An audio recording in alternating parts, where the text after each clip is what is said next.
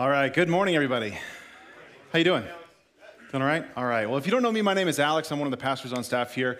Um, and if you are a guest, thank you so much for being here. We really want to uh, to say that over and over again. Thank you for coming. And uh, we want you to make yourself at home. I will tell you, it is hot in this room. That is not the case, okay? Normally, it's not the case. So if you're a guest, please know that we do typically have A C. Our A C for this room is broken right now. So please bear with us. If you... Uh, Yeah, sorry. If you're a sweater like me, then, you, I mean, I can relate. I will probably be sweating from the stage. Um, how many think that A C should just last forever? It should just never break, right? It really shouldn't. And I don't know about you. I, I tend to have, if you can relate with me, I tend to have a conservationist mindset with most things in life. I always think about how can I get the most out of something, right? How many, how... I always want to get the most years out of an appliance or, you know, I've been driving my Jeep for fourteen years now and it's still working, so I'm really happy about that. I want to eke out every last bit of energy that I can get out of certain things, you know. Even when it comes down to shampoo, like anybody here, they'll take, I mean, we got one of those pump shampoos and we'll take off the lid and I will dump it until it is all gone, right? Okay, so that's the way I work. That's the way my brain works. I'm a conservationist. So there are just certain things that we just feel should last forever, but the older I get, the more that I realize, wow, okay, there are certain things that just do not last. Pretty much everything. So um, we're going to get into the message today. We've been doing this series for, I think this is week four now, on the Word of God. And this whole series is centered out of Psalm nineteen. And specifically, we're talking about the Word of God, the Bible, and just trying to understand it. Um, see what Psalm nineteen has to say about the Bible itself. So I want to invite you, we've been in this practice for the last four weeks, Um, to stand, and we're going to read Psalm nineteen, verses seven through fourteen. And I did pick a different translation just today. It's, it's really beneficial. If you don't do this regularly, I'd encourage you to read from different translations because it helps bring some things to light, right? We're trans- translating ancient languages into modern English. Sometimes people have a different, slightly different way to do it that resonates a little bit more. But I want to read Psalm nineteen, verse seven through fourteen from the E S V. It says, "The law of the Lord is perfect, reviving the soul. The testimony of the Lord is sure, making wise the simple. The precepts of the Lord are right, rejoicing the heart. The commandment of the Lord is pure, enlightening the eyes. The fear of the Lord is clean, enduring forever. The rules of the Lord are true and righteous altogether. More to be desired are they than gold, even much fine gold. Sweeter also than honey and drippings of the honeycomb. Moreover, by them is your servant warned. In keeping them, there is great reward.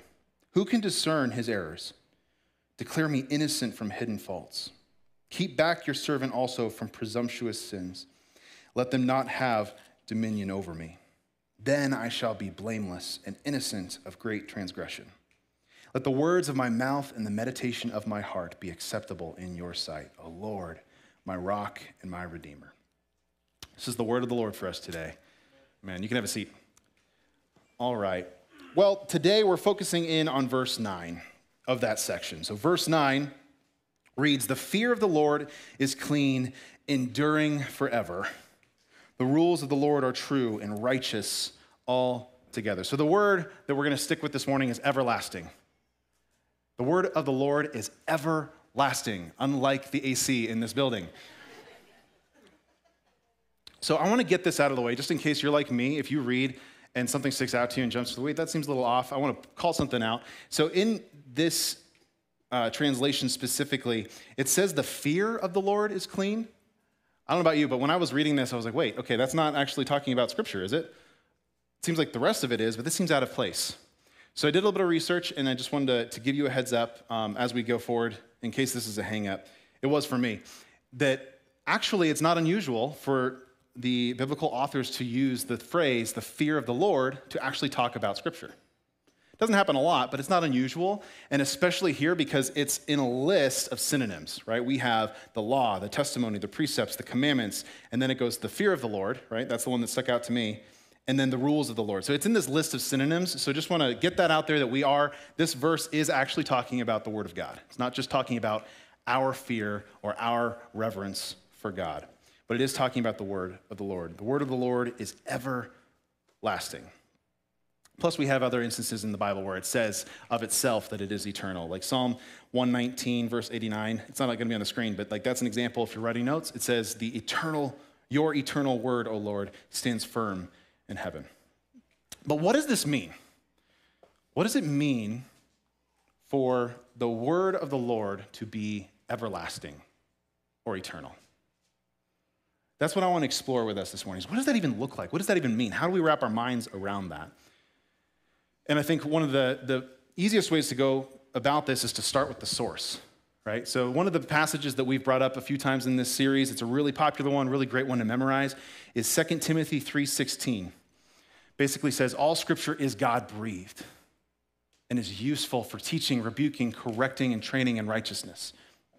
All scripture is God-breathed. God is the source. So if we're going to figure out what does it look like for the Bible to be eternal, we got to look to its source in God. So God is eternal. For some of us, this may seem obvious, but it's true. God is eternal. Genesis one one tells us, in the beginning, God created. In the beginning, God created. There was an actual beginning. So that's the first point I want to draw our attention to, is that time came into an existence. There was a point, and this is hard for us to wrap, it's hard for me to wrap my mind around. I can't say there was a point in time. Time was created. It is a creation of God. And God is not in, God is not dependent on time. There was a beginning because God made sure that there was a beginning. So I want to give you an illustration here.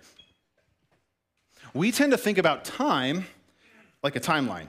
So is this helpful for everybody? Can you see this? So we we tend to think, okay, here's past, here's future, or maybe present, here's future. Time goes, and it actually just continues on and on and on. Just keeps going. Ooh, fancy.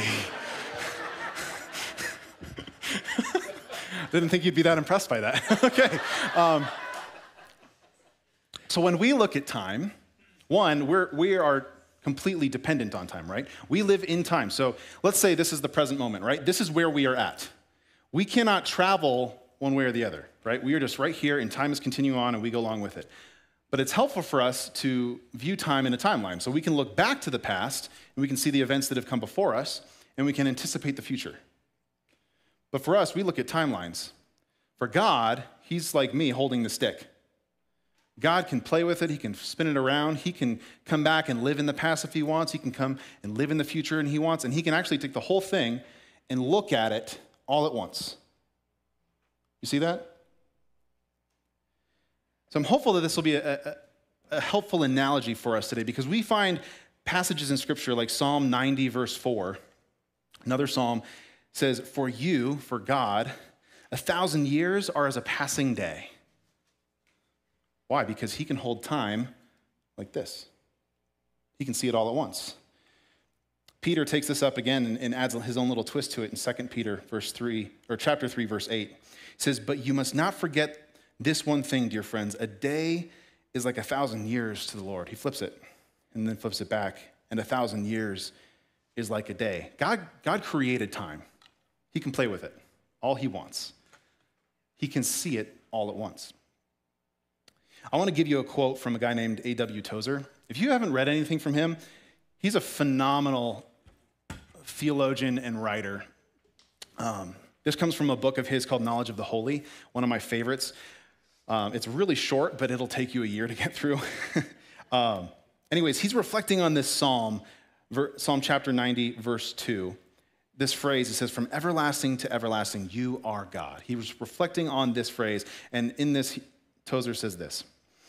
He says, the mind looks backward in time till the dim past vanishes, then turns and looks into the future till thought and imagination collapse from exhaustion. And God is at both points unaffected by either.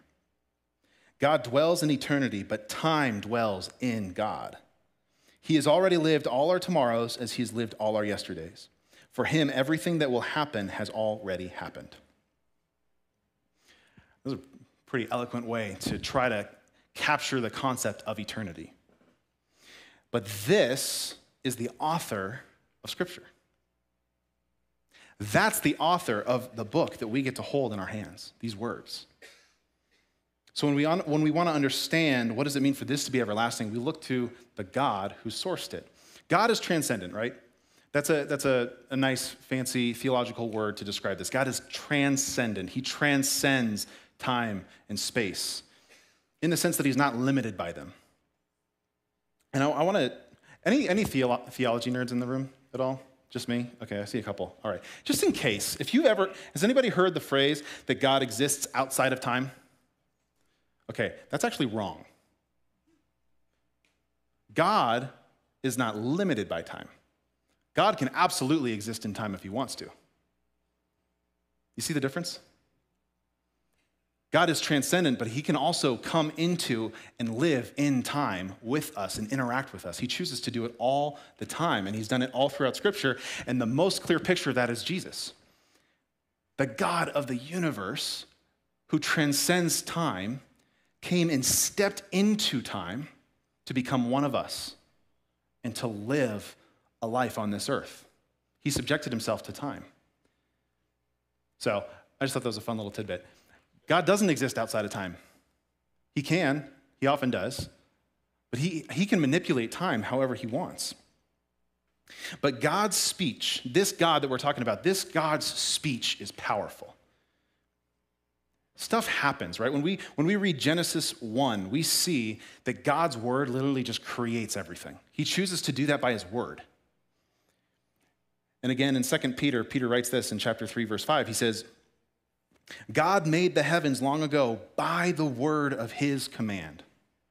And he brought the earth out from the water and surrounded it with water. God brought out creation by speaking it.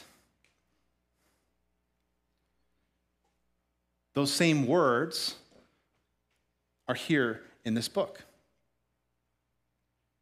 So when we see God gives us his words, when God, God does not exist in time, unless he wants to. Uh, I'm fumbling over my words here. Yesterday was a long day. It was a fun day. So next year, I want all of you to be there. It was so much fun. Um, but because God is not limited by time, neither is his word. This is a part of him. God's word is everlasting. That's how the author of Hebrews can say that, that Scripture is alive and active. The word of God is alive and active. Brian touched on that verse last week. How can it be alive and active? No other book is alive. The Bible is alive because it's not limited by time. It's everlasting. It continues to move. It holds power. It creates. Beyond that, it has healing power. It has restorative power. It can convict us. It can speak to us. God can use this word to do more than we can possibly imagine. This, these are the words from his mouth.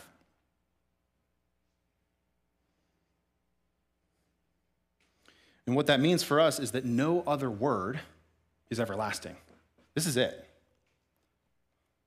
This is the only thing in creation that we have that we know will last forever. And we see Jesus said this himself. When Jesus was walking the face of this earth doing his ministry in Luke chapter twenty-one, verse thirty-three, he says, heaven and earth will pass away. Have you ever thought about that? That's an interesting thought. Heaven and earth will pass away, but my words will never pass away.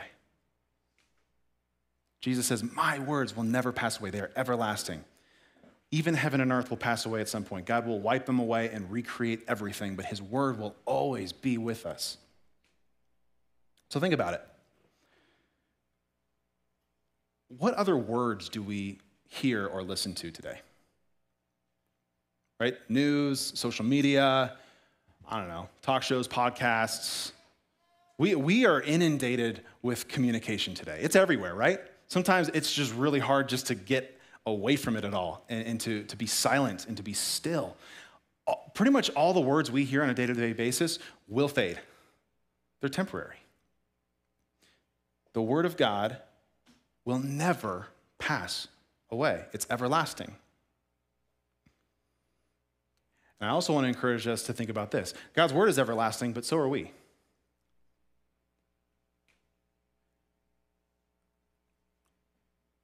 ever thought about that? We are everlasting. Maybe you have. Maybe You're like, oh yeah, I know that, but have you ever really, really sat in that and reflected in what does it mean that I am an everlasting being? God created us at a point in time, but we are designed to live throughout all of eternity with him. Still in time, but we will be everlasting. And so that raises some questions, I think, for me. Um, the biggest thing that it, it causes me to think about is, is where are my priorities? What am I living for? Like, what, what do I actually devote my time to? Where are my priorities in this life? I want to give you another illustration here just to try to wrap our minds around this.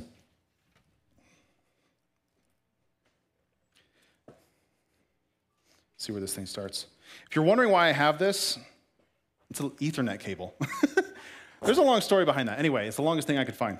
So let's pretend that this is time, right? Here's the start of time. God creates in the beginning. And then time continues on, continues on. Maybe he, create, he creates everything that we know and see. Maybe he creates people at some point in time. And then maybe we'll get to about here. Maybe this is our lifetime, right? We're born here, we die here. But we don't cease to exist, right? We all die, but we don't stop existing. We will either exist with Jesus forever or we will exist apart from him. But again, this, this can represent our life here on earth. But the thing is, time keeps going. Keeps going and going and going and going. And we have the opportunity to spend all of this time with Jesus. All of it. And by this point, you should see that everything that we lived for on this earth is long gone, right? It's long gone, but we know it goes with us. It's the word of God. I think eternity might be a little tangled like this too. I don't really know. I can't understand it. Okay, anyway, I'm not gonna keep going. There's a lot more of this left, so it just keeps going, okay? So, hey, Randy, would you take care of that for me? Thanks. I want to pull from Tozer again. Um, Tozer puts it this way. He says, we who live in this nervous age, that's a great way to describe the day and age we live in, this nervous age, we would be wise to meditate on our lives and on our days long and often before the face of God and on the edge of eternity. For we are made for eternity as certainly as we are made for time. And as responsible moral beings, we must deal with both. We've got to deal with it. We just do. Brian mentioned this last week. Um, kind of stole it, but I'll forgive him later. Uh, when we get to eternity, do you really think we're going to be done with this book? I don't know. Like some people, I, I can't remember if I've heard people say this before, but I think it's it's an easy place to get to for us as Christians to get to this point where like, well, I'm going to be, I'm going to spend all of eternity with Jesus, so I won't need his word. I can talk to him face to face.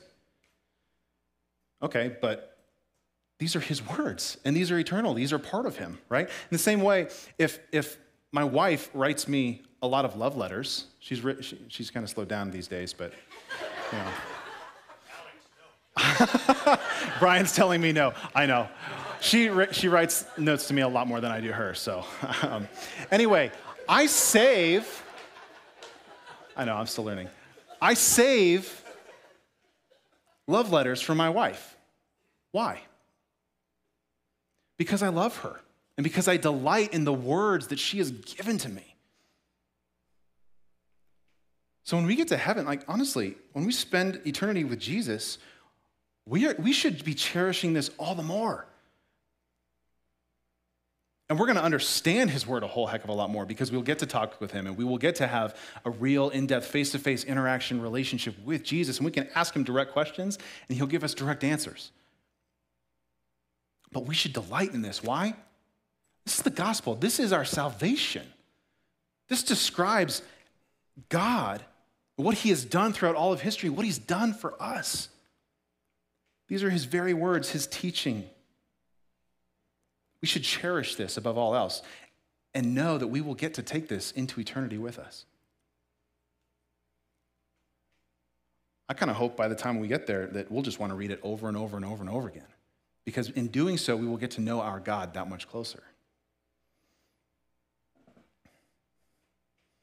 This book is everlasting. And so what does it look like to responsibly deal with this, as Tozer put it, right?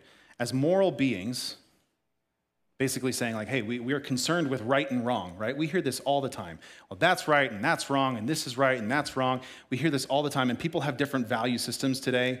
But again, we have this internal sense of right and wrong. There is a right and there is a wrong. And so to be able to handle this responsibly comes to this question of, okay, how do I live my life right now if it means that I'm going to live forever? With or without Jesus? How should I live my life right now? And when we look at it, I, I honestly think one of the biggest questions this comes down to for me, especially as we're talking about God's word, is whose voice are you listening to? Whose word are you listening to these days? It's like I said, there's communication everywhere. I don't know how many podcasts are in existence right now, but I, I get overwhelmed sometimes when I open up my podcast app looking for something to listen to. It's overwhelming. The news is constantly running. Social media is constantly going. People post incessantly, sometimes about things that are meaningful, some, sometimes about things that just make no sense. But we are inundated with words. So what do you listen to? Do you listen to the news more than you read the Bible?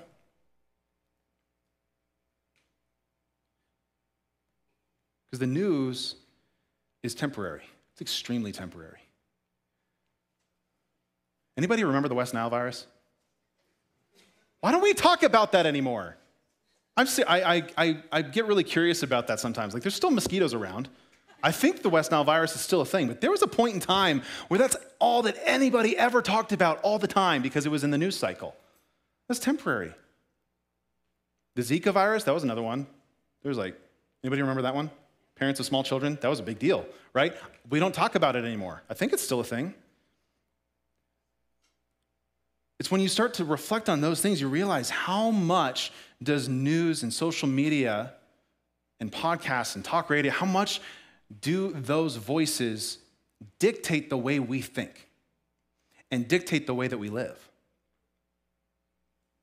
I'm not saying these things are bad. What, I'm, what I want to call us to is, is this, an evaluation of our priorities. What are we listening to more? Are we, are we really listening to the Word of God?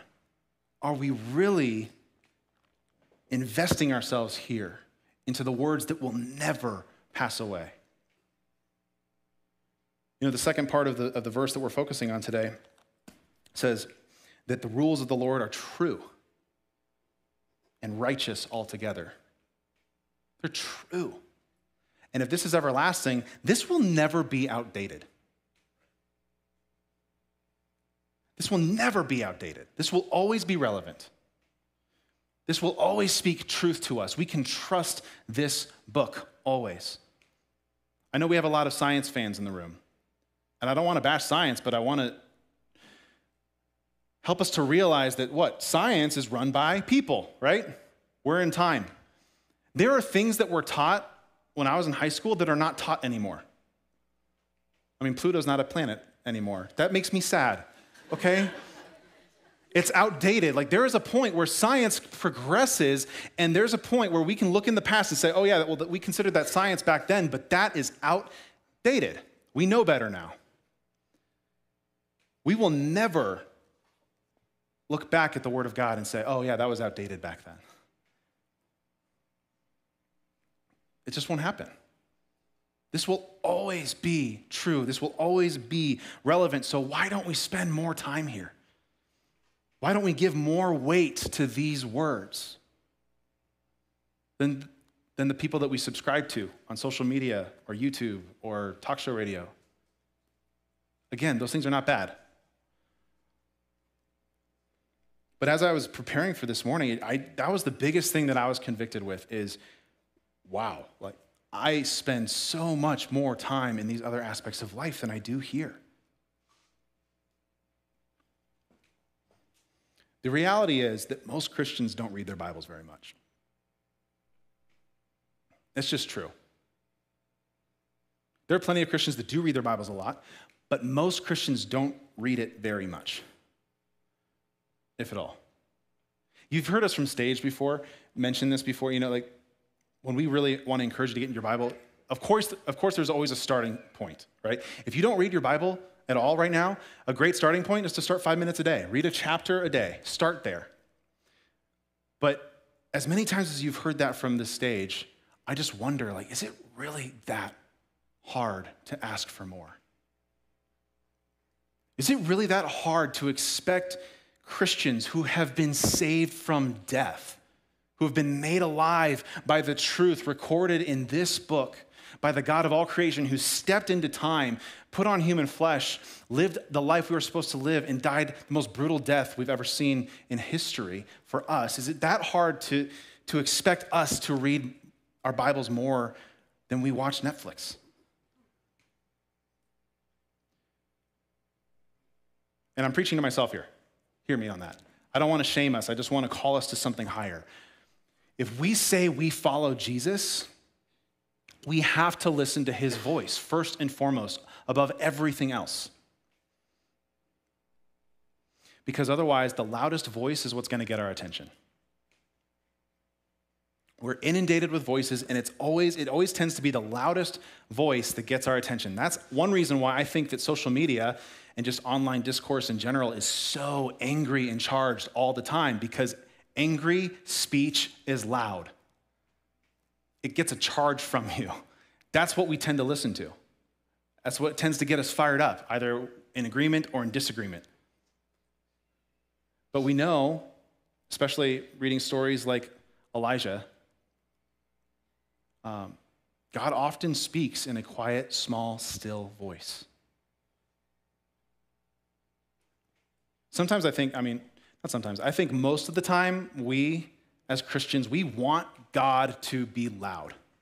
We want him to. We'll be like, well, yeah, I will follow Jesus as soon as he tells me to do something. Like if, if Jesus told me to go, I don't know, feed the poor this weekend, I would do it. But what we're expecting is for an audible voice to, to make it unbelievably clear, that's what I want you to do. We wait because we want God's voice to be loud. But in any good relationship, like, God wants to be wanted as well. Like, if I wait for Amanda to yell at me before I do stuff in the house, that's probably not going to be a good relationship, right? There are plenty of times where Amanda just wants me to do something nice for her, and she's not necessarily going to voice that, but if I do, she'll delight in that, right? She loves foot rubs. I, I just, I wrestle with that. Maybe once or twice I have willingly started to rub her feet on my own, and it like made her weak. But if I wait for her to demand it from me, that's not a good situation. So I'm not trying to throw you under the bus at all. She's way better than me in like every aspect of life. But I want to call us to something higher, because if we believe in Jesus, what do we believe? We believe that he raised us literally from death to life. There's a common phrase out there that, that Jesus didn't come to make bad people good. He, he came to make dead people live. That's the gospel, right? And if we've really, truly been transformed by the word of God, by the work that Jesus did on the cross, how can we not just lay down everything we have at his feet and say, we're yours. We are yours, and we will listen to your voice, and we will go where you lead. And I think some of us might need that reminder this morning. I've been, I've been a Christian for, geez, how long has it been now? Like, I think I've been like faithfully walking in my faith for about fifteen years now. And I have a story where God saved my life in a, in a massive car accident. And he radically changed my life. For the first few years of me following, following Jesus, my life was exciting. I could feel him so, so clearly. I heard him speak all the time. I dove into the word all the time. And fifteen years in, I have found plenty of seasons along the way where I just get inundated by all the voices around me, and I can fall back into my default mode of living. And some of us in this room might be in a, you might be in a season like that, and you might need to be shaken a little bit again and realize, I gotta, I gotta straighten out my priorities. I have gotta make the word of God pri- the, the top priority in my life.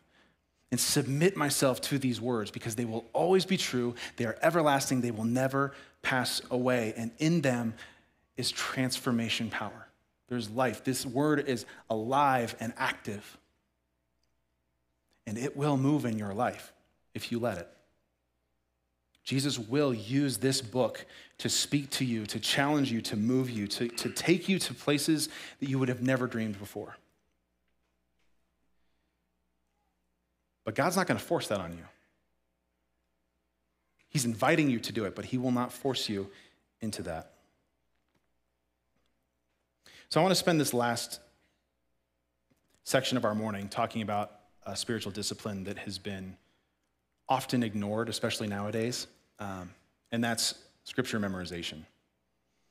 Um, anybody here ever memorize a verse from the Bible? A lot of hands going up. Good, awesome. It's okay if you haven't yet, but I'd encourage you to try it. You know, some of us know like the really popular ones. You know, I, I mentioned Second Timothy three sixteen. That's one that I know a lot of people try to memorize. John three sixteen. The three sixteens. There's a lot of good three sixteens out there. But we memorize scripture, and, and that's a lot, kind of a, a, a waning practice. Why?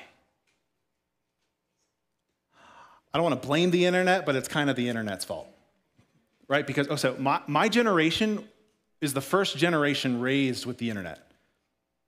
I remember about like ten-ish, eleven, year, ten, eleven years old when the internet started becoming widely available, and my friends were talking about email addresses, and I'm like, what is an email? Is that like, Is that a different box? Like, I, I was so confused. But I was about ten or eleven years old, and I finally got hooked up to the internet, and I remember the little A O L Running Man, right? And you just wait, I don't know, ten minutes for the thing to, to fire up.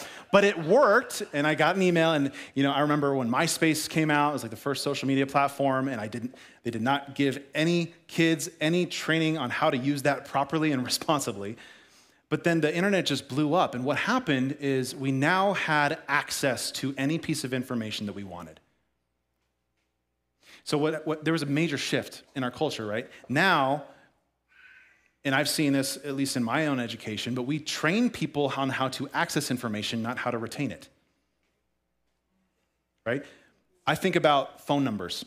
I've talked to some people, and I, okay, I might mean a little bit of shame here. If you don't know your own phone number, please learn your own phone number. I've met people that don't, I ask them, hey, what's your phone number? Like, uh, I don't know, let me share you a contact card. I'm sorry, but please just memorize your own, your own phone number. Um, but we don't have to memorize phone numbers anymore. There used to be a day where you had to know the phone numbers that you wanted to call and type them in every single time. I still remember a handful of my friends' phone numbers growing up, just a couple. But we're, we're taught on how to access information, right? We, now we have a contacts app. We don't need to have a, a phone book, or we don't need to memorize phone numbers. But we are taught on how to access information, not retain it. And I think what happens is inadvertently, Christians, we've done the same thing with the Bible. Right? If we know how to access this, then we don't have to memorize it, right? I could just pop up Google and search, you know, verses on eternity, and I'll get this giant list, which is awesome. Don't get me wrong. It's an amazing tool. We have unbelievable tools at our fingertips. But that's not a substitution for retaining these words in your mind and in your heart. It's just not. Psalm chapter one nineteen, nine through eleven says, how can a young man keep his way pure? Young person, right? By guarding it according to your word. With my whole heart I seek you. Let me not wander from your commandments. I have stored up your word in my heart that I might not sin against you. See, that's the value in it. The value in retaining scripture, in memorizing scripture, is that it becomes a part of you. You store it up and you hide it in your heart. It's not just head knowledge at that point, it becomes heart knowledge. It changes the way that you live. And we believe in the Holy Spirit. If you believe in Jesus, the Holy Spirit lives in you.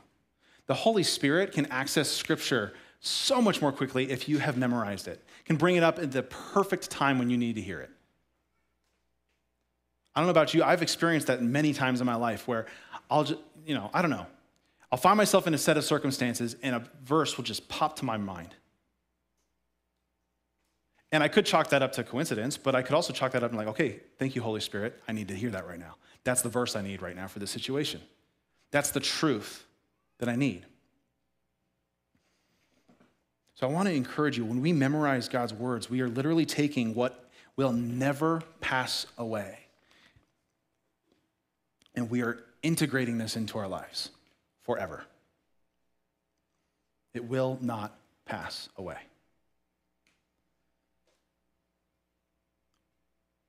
It won't. So I want to encourage you, shoot for, I mean, trying to make this tangible, right? Because this, this, this, this might require some massive shifts from some of us. But what would it look like to take one day this week, just one day, and actually clock it out? Like, spend more time in your Bible than looking at this silly screen. What would that look like?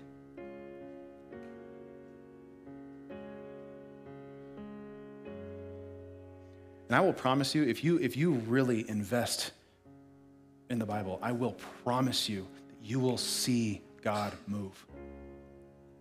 If you, if you feel like you have a mediocre faith right now, read your Bible. Get into it. Invest in this book. I don't know. I, I haven't met anybody that wants a mediocre marriage, that wants a mediocre friendship, right? When we, when we build these relationships, we want them to be amazing, right? When you come to Jesus, do you want your faith to be mediocre, or do you want it to be amazing? It comes when you invest in this book. When you listen to the words of the God who created you and formed you and saved you.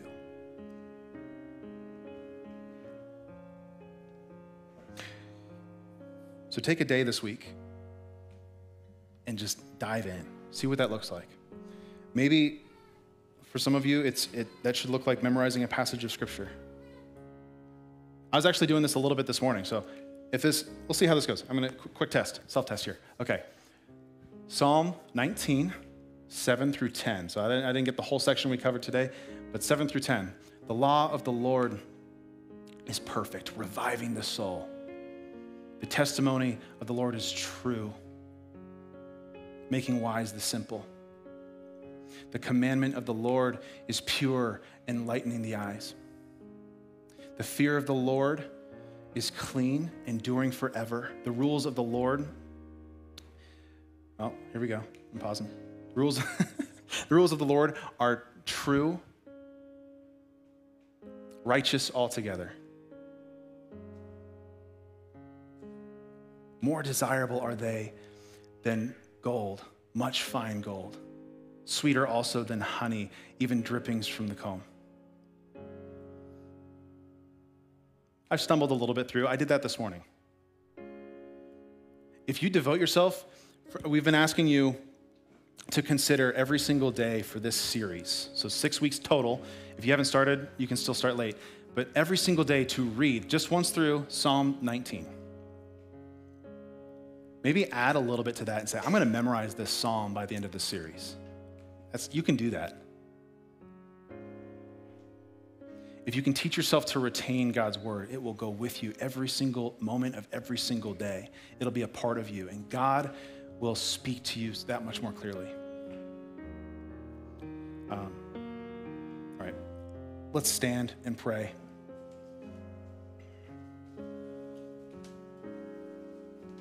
And then we'll continue to worship. Jesus, thank you so much for this morning. Uh, thank you for your word.